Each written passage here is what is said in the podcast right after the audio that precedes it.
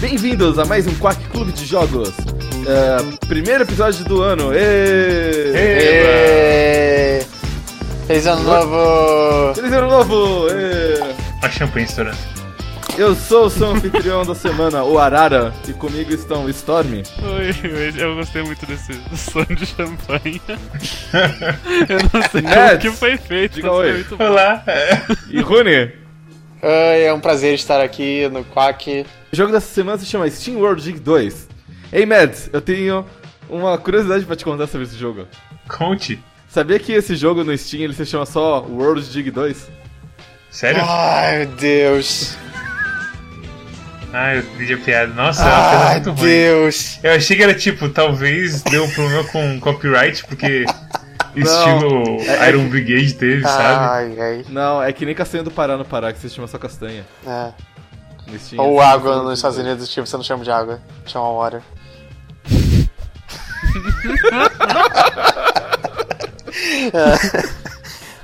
SteamWorld Dig 2 é um jogo onde você mora num mundo cheio de robôs movidos a vapor e você cava de novo. É o faroeste, só que no futuro. Ele não é bem no futuro, não sei. Não deixa muito explícito, né? Mas é robô. É um monte de robô. Você controla Dorothy. Stormy, a Dorothy tava no primeiro jogo, né? Então eu joguei o primeiro jogo. Essa última semana eu joguei o primeiro jogo inteiro e depois o segundo jogo inteiro. Eu joguei o primeiro jogo, mas faz muito tempo. Foi quando saiu. A Dorothy no primeiro jogo era a menina pra quem tu vendia os minérios que tu coletava. Então nesse segundo jogo você controla Dorothy, que tá em busca do protagonista do primeiro jogo, o Rusty. E a última coisa que você sabe é que ele foi visto numa pequena cidadezinha no meio do cu do mundo chamado El Machino. El Machino. E você vai pra lá pra tentar encontrar ele e descobrir que diabos ele tá aprontando e por que tem um culto pós-apocalíptico cultuando ele, fazendo estátuas gigantescas dele, derramando lava por todo lugar e tudo mais. E nesse meio tempo, pra você poder encontrar ele, você precisa de recursos. E pra conseguir recursos, você cava. E você vende as joias, e com as joias você compra mais equipamento, você cava mais fundo e por aí vai. E o que vocês acharam de SteamWorld Dig 2? Eu gostei. Bom.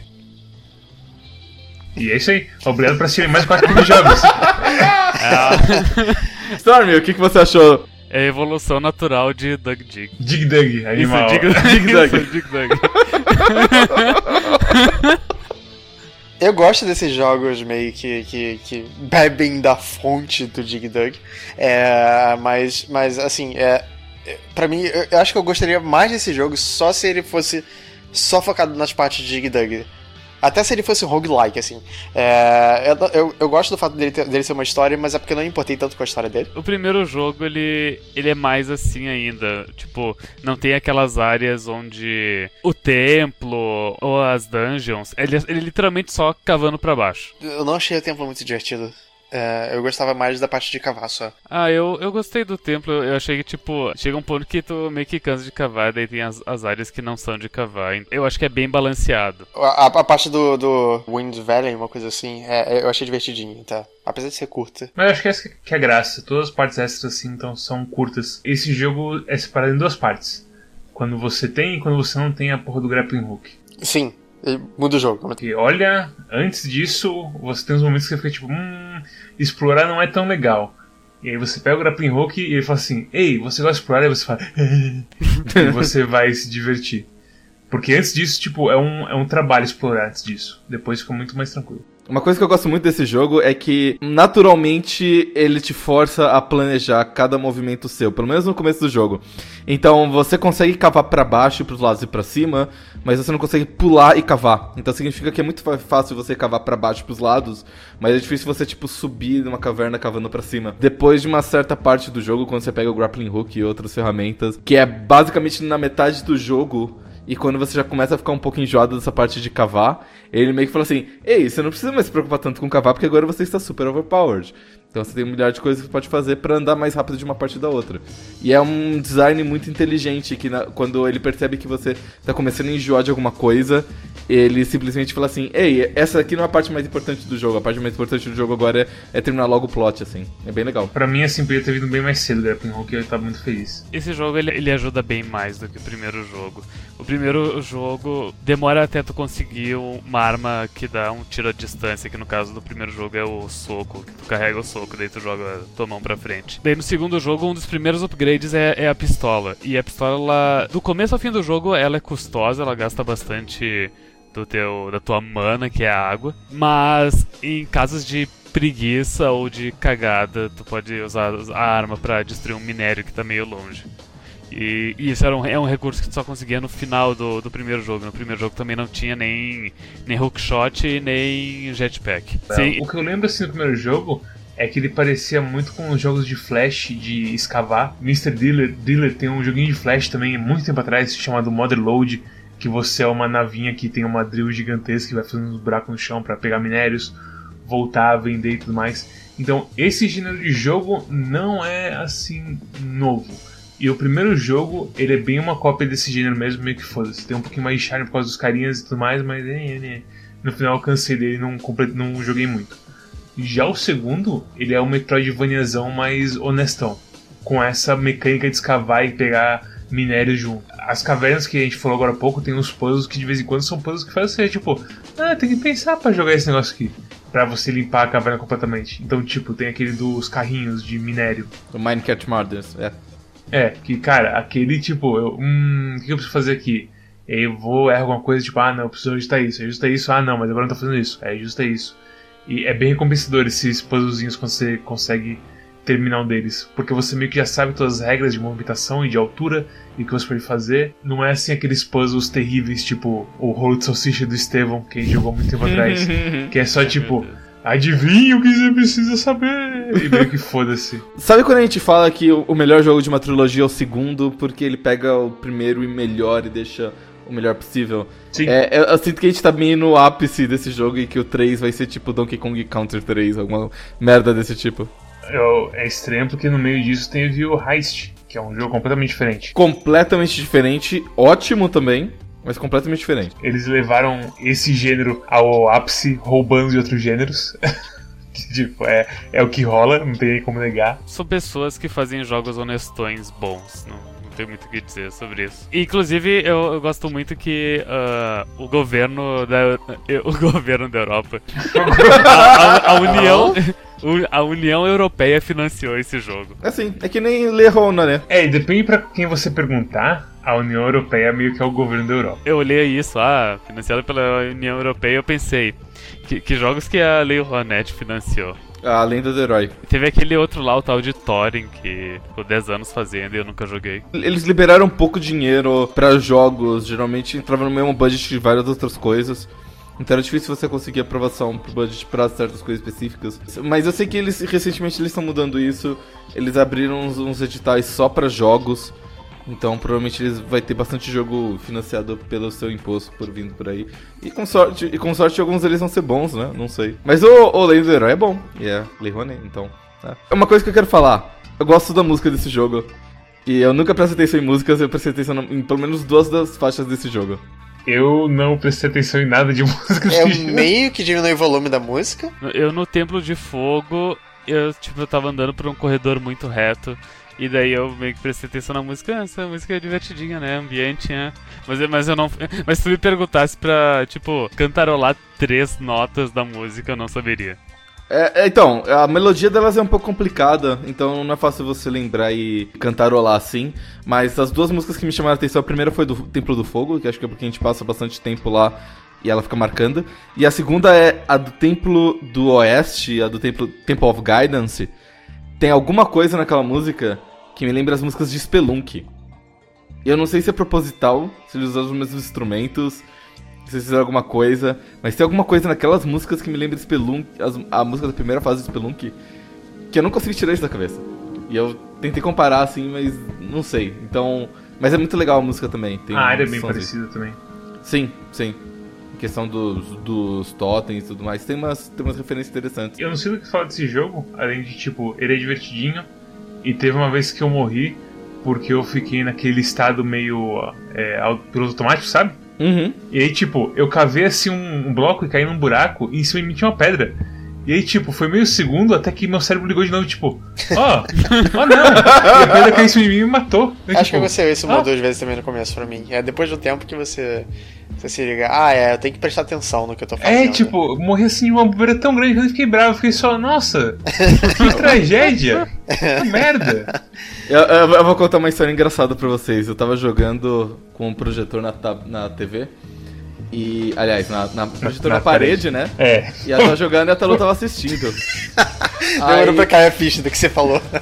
Aí, em determinado momento, eu peguei um upgrade da armadura. A bolinha azul lá vira pra você e diz assim: olha, e você não precisa mais se preocupar about being smashed, né? E aí, eu lendo com a Talu, eu falei assim: olha, não precisa mais se preocupar sobre ser esmagado. Eu falei assim: nossa, isso vai ser muito bom, porque eu morri umas 3 ou 4 vezes esmagado por pedra, né? Eu vou testar. Eu imediatamente saí daquela porta. Fui pra primeira pedra que eu encontrei. Entrei debaixo dela e perdi uns $300 em joias, porque eu sou um idiota. E eu devia ter vendido as joias antes de ter testado. E o que eu acho muito interessante no design desse jogo também é que ele tem uma curva de dificuldade muito bem calibrada pra ser fácil no começo, quando você tá aprendendo o jogo e pegando as manhas e descobrindo como descer na caverna e como cavar e tudo mais e tal. Aí ele fica difícil na metade, que é quando começa a aparecer as músicas explosivas e lava e tudo mais e tal. E os cultistas podem refletir a porra da música explosiva em você. Exato. Que é fantástico. Acho que aqueles tucanos foram a pior parte pra mim. Também. Os tucanos são meio complicados. Uhum. As lesmas que rolam, enfim. A lesma que rola eu não esperava que fosse aquele absurdo, mas me matou uma vez. Muito dano. Depois do tucano e das lesmas só tem bicho fácil no jogo. Não, exato. E depois disso, você não só ganha um monte de ferramentas pra enfrentar eles, você ganha um tiro à distância, ferramentas pra desviar deles e tudo mais. Como também os bichos ficam mais fáceis. Então, é uma curva de dificuldade que quando fica realmente no final, fica mais fácil, que é só pra você terminar logo o jogo e ver a história. Tanto o vagalume de veneno quanto o morceguinho de fogo, os dois dá pra matar com o hookshot. É ridículo. Porque o hookshot é muito forte. Principalmente que depois pega o upgrade do hookshot, daí a distância dele fica praticamente infinita e é muito rápido. Ah, meu Deus. Aqui é um dos melhores hookshots dos videogames, pra falar a verdade. Ele supre uma necessidade muito grande quando você pega ele. E é muito gostoso usar ele. Eu gosto muito das cavernas e dos puzzles que eles oferecem, assim, geralmente eles são muito bem pensados e você pode fazer a caverna e solucionar ela e depois sair andando, ou você pode ficar e fazer a parte mais difícil da caverna, que é procurar o verdadeiro segredo. Eu gosto quando o jogo te recompensa por você pensar um pouco mais dentro daquele lugarzinho que você tá, sabe? Você ir a milha extra e pegar tudo. Eu acho que sim, eu gosto do conteúdo que é mais feito à mão, assim. Mas aí chega no loop de cavar, retirar minerais e trazer de volta pro cara, que meio que, sei lá, assim, e os upgrades ficam bem caros. E eu meio que fico pensando, picareta, ou sacola, ou não sei, e, é meio cansativo pra mim, não sei. Mas eu gosto bastante das cavernas. Tem que pensar que, todos os upgrades importam, mas nenhum deles importa tanto que é game breaking, então. Vocês lembram quando os jogos indies eram bons? Sim. Eles ainda são bons, mas Você lembra quando eles lançavam um jogo indie e não era incompleto, e não era mal feito de propósito, e não era cheio de problemas menores e tudo mais. Ele era simplesmente um bom jogo de plataforma. Quem te machucou, Arara? O Quack me machucou. É porque quando a gente tinha que falar sobre um jogo indie 10 anos atrás, quando a gente falava sobre um jogo indie 10 anos atrás, é porque ele era extraordinariamente bom, Iji ou Cave Story. Hoje em dia a gente fala sobre muito jogo indie, porque tem muito jogo indie. Então é difícil de separar esses jogos que são, é raro ter um jogo tão bom quanto Iji e Cave Story hoje em dia. Vocês conseguem pensar em um, assim, no topo da cabeça de vocês? Eu não consigo. Antigamente, os jogos indies que apareciam, eles apareciam porque eles eram bons. Hoje em dia, tem muito jogo indie que aparece, que é porque rolou quem indica em São Francisco. Essa é a diferença de hoje pra antigamente. A definição de indie também ficou bem meio estranha ao longo do tempo. Eu não me importo com isso. A questão que eu quero dizer é, um jogo desses, com um escopo desses e com uma profundidade desses, é um negócio meio raro. Ou você faz uma experiência que nem Furi, que é bem focado num aspecto e acabou, que é tipo a luta de chefes e tudo mais, e não tem todo o resto. Ou você faz um jogo bem amplo que é meio que ruim em tudo. Então, compara SteamWorld Dig e pense que ele podia ser tão ruim quanto Heart and Slash, Hobby, Ruiner, Sky Rogue e por aí vai, entendeu? Desde o gameplay que ele funciona lisinho e é muito bem pensado em vários pontos, até coisas como, se você pega os artefatos, tem um milhão de piadas que, tipo, não tem nenhum sentido iluminado por trás deles. É só coisas que os caras achavam engraçado. Do tipo, chamar o primeiro-ministro da Noruega de rato e coisas assim, sabe? É só porque eles achavam engraçado e foda-se. É um sinal de que, tipo, alguém se divertiu muito fazendo e jogando esse jogo. É que nem a gente vê os milhões de detalhes que tem em Dragon Ball FighterZ, porque os caras são super fãs da franquia e se divertiram muito fazendo o jogo, sabe? Eu sinto a mesma coisa, a mesma energia nesse jogo. Fiquei muito feliz jogando esse jogo. Eu joguei 2 jogos em uma semana e fui até o fim nos 2, porque realmente ele não tem aquela coisa de eu quero continuar avançando na história, porque a história ela tá ali, mas não importa. Tipo, o gameplay é sólido, é divertido jogar e eu fiz 100% no jogo também, então me peguei tudo, explorador, Metroid, vai tomar no cu. Esse jogo me fez me sentir um pouco como Hollow Knight. Eu respeito ele mais do que eu gosto dele. Eu sinto que eu deveria amar ele e eu não amo ele, sabe? A relação com Hollow Knight é bem forte, assim, de tipo, a coisa de exploração, de quando você vai tudo pra esquerda com o hookshot, por exemplo. Você tem que fazer uns bagulho meio louco ali pra você subir com o hookshot ali. Aí quando você sobe tem um carinha lá te esperando. Ele fala, ei, você me encontrou, não sei o que, toma isso aqui pra você. As partes de plataforma de hookshot são algumas das partes mais divertidas do jogo, até, na minha opinião. Uma coisa que aconteceu comigo com o Storm é que a gente meio que quebrou a sequência do jogo e o jogo já esperava isso. Você descobre que tem um dispositivo no mundo que tá gerando os terremotos e atrapalhando a cidade de El Machino. Então você vai lá, tipo, você pode ir lá e destruir ele. Só que quando você destrói, você descobre que tem 3 outros. Só que se você é que nem eu, ou Storm, ou Mads, pelo jeito que ele também fez, você foi explorar os outros templos antes de destruir esse primeiro núcleo. E quando você vai pro templo original, onde você passou, o Temple of Guidance, existe a possibilidade de você chegar no núcleo dele antes de chegar no primeiro núcleo que você devia destruir. E quando você destrói, o jogo percebe que você destruiu errado e simplesmente assim, uau, random destruction. E eu falei assim, ah, filho da puta. É aquela coisa, você ganha recompensa, ganha experiência, cacete, você percebe que é algo importante, mas eu vim aqui, o que eu ia fazer? Eu ia bater no bagulho? Eu destruí o bagulho, eu ganhei tanta XP que tipo, eu upei 2 níveis de uma vez, porque era muito cedo no jogo ainda, e daí eu pensei, ok, isso deve ser um dos itens pra descobrir no jogo, que tu destrói esse bagulho e tu ganha um monte de XP, é isso? Mas não, é um elemento da história. Eu fiquei com muito medo de, tipo, ter destruído o negócio e, tipo, ei, agora a gente pode usar aquela ferramenta que eu guardei no Temple of Guidance pra resolver toda a porra toda. Ah, sim. E aí você fala, ops, mas eu destruí. Oh, não. Infelizmente não foi isso, então tá tudo bem. O bichinho que anda com você fica feliz e ele é meio sociopata. Exato. Ele é o personagem mais interessante até, eu acho. Ele é completo, sociopata, mas ele me lembra a maldade de webcomic. Ele é o Black Mage do HB Theater. Ele é completamente fora da realidade. Ele quase faz você se matar. E tipo, o que ele faria se se matasse? Ele ia ficar preso lá sem fazer porra nenhuma? Eu me matei porque eu confio nas pessoas. Tipo, logo no início do jogo ele fala, olha, tem um penhasco, vem aqui mais pertinho. Eu pulei. Eu também pulei. Eu não pulei, palco dele. Eu tava torcendo pra ser um exercício de confiança. Eu achei que ia ter tipo uma plataforma invisível, que nem tem, sei lá, Mega Man, sabe? Exatamente, eu também fiz isso. Triste, muito triste. Mas não, são horríveis. A gente não sobreviveria no mundo lá fora, sabe? Não. Por que uma pessoa mentiria pra outra? Porque ele é louco, ele já mostrou que ele é louco desde o começo. Mas o que ele tem a ganhar com isso? Não sei, cara, ele é louco. Diverte. Você vê a primeira coisa que você vê ele fazer é desintegrar os cultistas que vão pra lá pra rezar pra ele. Por que alguém faria alguma coisa pra se divertir? Mas os cultistas pediram pra ele desintegrar ele. Sim, mas é uma relação onde os dois ganham. Meu Deus, é um sadomaso. É, os cultistas são desintegrados, ficam felizes com isso, e ele ficou feliz que tá desintegrando pessoas. Então, todos ganham.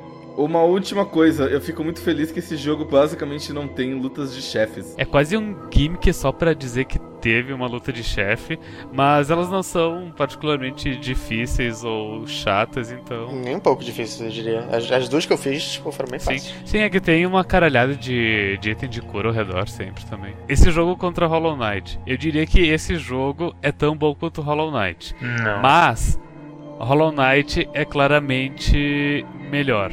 Agora, por que Hollow Knight é melhor que esse jogo? É uma coisa de atmosfera? Eu acho que ele tem uma atmosfera e tem design mais interessante. Combate. Eu diria que Hollow Knight tem um combate mais complexo, que o Matt falou, mas ele tem um escopo muito maior também. É bem mais Metroidvania do que esse jogo. Pra você andar no Hollow Knight, você precisa de várias habilidades, várias coisinhas. Esse jogo é completamente linear. Eu não chamaria ele de Metroidvania. Tem uns upgrades que tu pega no mapa, mas tu sempre pega ele pra já avançar pro ponto seguinte. Não tem tu bateu numa parede, tu precisa de um upgrade pra avançar. É assim, ele não é completamente linear, mas ele é parecido com o Metroid Fusion. Você passava por fases e o Adam falava: ei, agora você tem que ir na área tropical da estratosfera aqui. E aí você ia lá quebrar uns ventiladores. Eu não sei dizer se isso é mérito do design ou das escriturinhas, mas eu me importava mais com os personagens do Hollow Knight também. Eu não me importo tanto com os personagens, os NPCs e com o protagonista desse jogo. Hollow Knight é um pacote bem completo. Esse jogo tem áreas que poderiam ser melhores, tipo combate. Eu odeio o termo escriturinha, se eu tenho vontade de socar uma foca toda vez que eu uso ela. Quem foi a gente que criou isso aí? Não, foi o Rony que criou. Peguei do Mads. É, porque o Mads estava retardado naquele dia, sabe? Não, é porque eu tento falar... De novo. Eu não sei o que falar. Coloca roteiro, coloca isso. Escrita. Não precisa colocar escriturinha. Escriturinha parece que você tá vendendo um lote de terra muito pequeno. Os diálogos são pobres nesse jogo. Chega num ponto onde... eu nem chego a ler realmente, eu só pego uma ideia geral... dando uma olhada de meio segundo e já passo, sabe? Eu fiz uma leitura dinâmica, sabe? Eu passava o olho, eu pegava a ideia geral e meio que pulava. Eu não me importei o suficiente, esse foi o problema. Eu não sou de fazer isso. Eu definitivamente não sou de fazer isso. Tipo, esse jogo é uma excelente distração. Sim. E aí você se distrai demais e cai uma pedra na sua cabeça e você é obliterado. Mads, pra quem você recomenda esse jogo e qual sua nota? Eu recomendo esse jogo pra quem provavelmente jogou algum daqueles jogos antigos de Flash em que você tinha que cavar alguma coisa e chegar até o fundo do lugar, mas quer alguma coisa a mais e que gosta de um Metroidvania da vida. E que gosta de grappling hooks, porque o grappling hook desse jogo, quando você pega, é tipo fazer xixi depois de passar umas 5 horas com vontade de fazer xixi. Porque você... ele alimenta seu espírito com aquele grappling hook. A minha nota é uma nota 7, porque eu acho ele um jogo bom, mas ele... falta uma coisa assim pra ser um jogo que me prende completamente. Falei, vai lá jogar mais. Tipo, eu fiquei jogando e pensei, putz, eu podia estar jogando Dragon Ball FighterZ, sabe? Eu podia estar vendo mais da história da Android 21. Que é uma bosta aquela história. E é uma bosta a história, mas... é uma bosta, cara, aquela história. Mas Android 21, cara. Rony, sua recomendação e sua nota? Eu recomendo pra quem gosta de Dig Dug. Porra, eu seria o primeiro na lista. eu pirava no Dig Dug. Agora você falou certo. Tipo, era divertido e esse jogo é divertido também. Eu não tenho muito mais pra falar sobre isso, sobre esse jogo. Mas ele é divertido. Se você não tiver nada pra fazer e você tiver uma tarde livre, se você estiver com ele, você vai ter uma boa tarde. Então, é uma nota 7 pra mim também. É bom. Só isso. Stormy, sua nota de recomendação? Eu dou nota 8... porque falta o elemento da excelência nele, o elemento Hollow Knight. Mas ele é muito bom, é uma excelente distração. Foi muito agradável passar esse fim de semana jogando ele. E então eu recomendo ele pra todo mundo que gosta de jogos de plataforma 2D. E é isso. Eu adorei esse jogo. Eu sei que ele tem coisas pra melhorar. E eu sei que ele não vai ser game changing. Para de mexer nesse negócio de metal que você mexe nele. Ai, caralho! As pessoas vão falar assim, nossa, fez esse jogo inspirado em SteamWorld Dig 2, alguma coisa assim. Mas ele é muito bom no que ele faz. Eu gostei muito de basicamente todos os elementos dele. E eu joguei 10, 11 horas do jogo inteiro num domingo só. Foi um dos melhores domingos da minha vida. E não, eu sinto muito, caralho. E eu provavelmente... E tipo... Eu joguei tanto videogame no domingo que eu acordei na segunda-feira com vontade de trabalhar, de tão contente que eu tava com esse jogo. E minha nota é 9. Eu sei que ele podia ser melhor em algumas coisas, mas o que tem aí eu já acho maravilhoso e pra mim é nota 9. Bem, se você terminou de ouvir esse episódio, inscreva-se no nosso canal. E clica no sininho, porque eu descobri que o sininho é muito importante. É aquela coisa, se você segue muitos canais que postam vários vídeos, e aí o Quack vai lá e joga um vídeo por semana, e esse vídeo é completamente esmigalhado por outros, por favor, aperte o sininho, não esqueça da gente. É, aperte o sininho, a gente passa uma vez por semana, no máximo duas, quando o Mestre está se sentindo... a gente não é um PewDiePie da vida que lança um vídeo por dia, ou um Ei Nerd TV que lança 2 vídeos por dia. Acho que não ganha nada com isso. Bom, acho que ganha um pouquinho com isso, mas não é mais. De centavo. Não, não ganha nada. E não ganha nem no começo, pra falar a verdade. Mas, de qualquer forma, assine o nosso canal, clique no sininho, siga a gente no Facebook e no Twitter pra receber as informações se você não quiser apertar o sininho. Se você quiser conversar sobre este e outros jogos, este jogo foi uma recomendação de um dos nossos ouvintes que falou no Discord que tava jogando. Então, se você quiser recomendar outros jogos, ou discutir esse jogo e outros, ou ajudar o nosso clã a pegar a porra do baú do clã no Clash Royale, porque metade dos nossos membros são um bando de inúteis, entre no nosso Discord, conversa com a gente, siga a nossa curadoria no Steam, porque aí você pega as recomendações direto na lata, então você vai saber que este jogo é bom e outros jogos são ruins, e você não vai gastar seu dinheiro.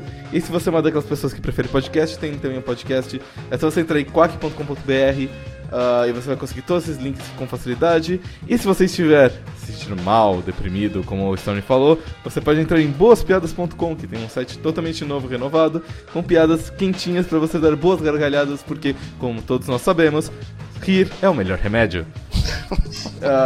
E com isso, Storm, qual é o jogo da próxima semana?